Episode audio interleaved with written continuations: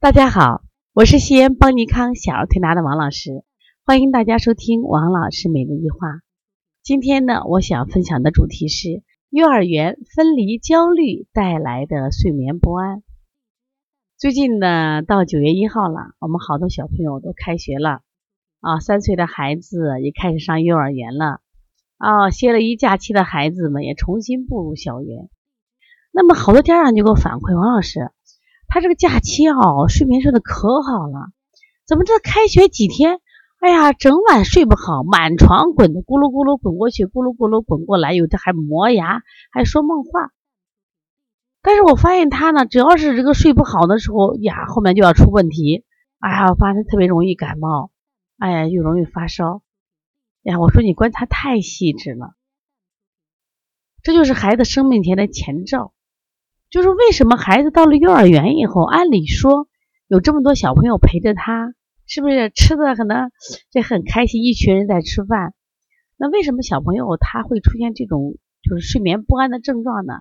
实际上啊，这属于一种分离焦虑，就是小朋友呀，更多的时候是跟在父母在一块儿，所以呢家里呢就照顾的特别细致，而且呢都是以他为主。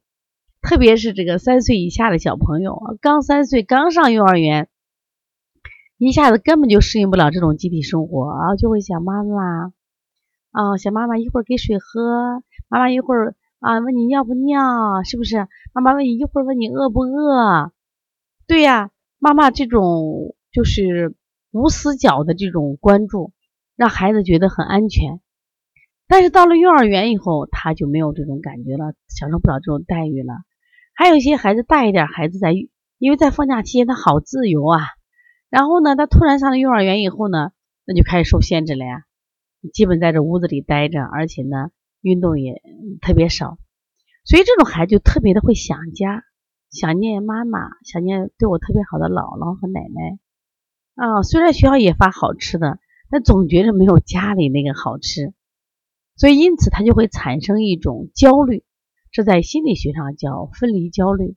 这种分离焦虑呢，它实际上在学校的时候不显现，但是他回到家的时候特别显现，因为他回到家里以后，他特别珍惜跟妈妈在一块儿，因为他害怕第二天又再次什么呀被分离。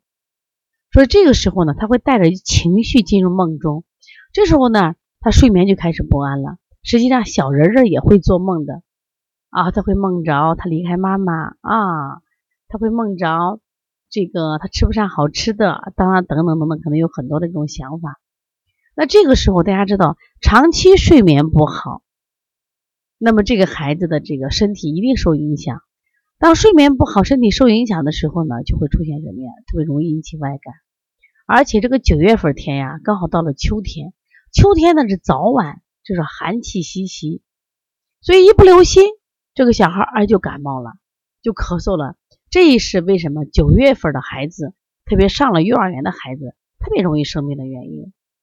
所以这个生病的原因不光要赖什么呀外感，还要考虑孩子的什么呀分离焦虑。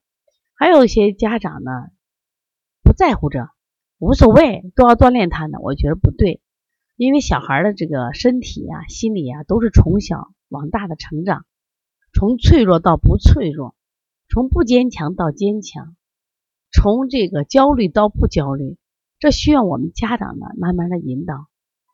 你比如说特别小的孩子，我们建议啊先送半天幼儿园。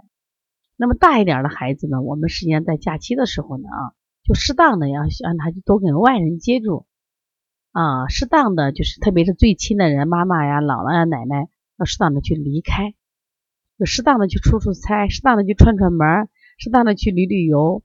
啊，跟着孩子做暂短的那种分离，就让他适应这种分离焦虑，让他适应就是分离我们这个社会也是安全的这种感觉。那么孩子心里舒坦了，那身体也都通透了，那这小孩就不容易生病了。所以说你别看啊，他是幼儿园的一种，就上幼儿园的一种心理的焦虑，但会他人体身体的这种高度紧张，身体不舒服不通畅，就会引起孩子的什么呀？睡眠不好，孩子什么呀？磨牙，孩子做梦啊，后面引起外感，所以一定记住啊，就是我们说这个孩子为什么老生病，我们首先看正气足不足。那正气是啥？啊，当他没有分离焦虑的时候，他正气就足啊。当他内心坦然的时候，是不是正气就足啊？所以说，当他高度紧张的时候，正气就虚；当正气虚的时候，邪就胜一步。所以做这个孩子的这种睡眠的时候，除了做一些安神手法，比如水底捞明月、小天心、内劳宫以外，那我建议呢，也给孩子做一下分推膻中或者揉膻中，揉一下心腧，然后搓擦百会安安神。另外给他讲一些这种上幼儿园的故事啊，多讲一些。刚才还有就适当的。训练一下孩子短时的这种分离，让孩子适应这种幼儿园生活。那这样的话，我们的孩子皮实了，他就不生病了。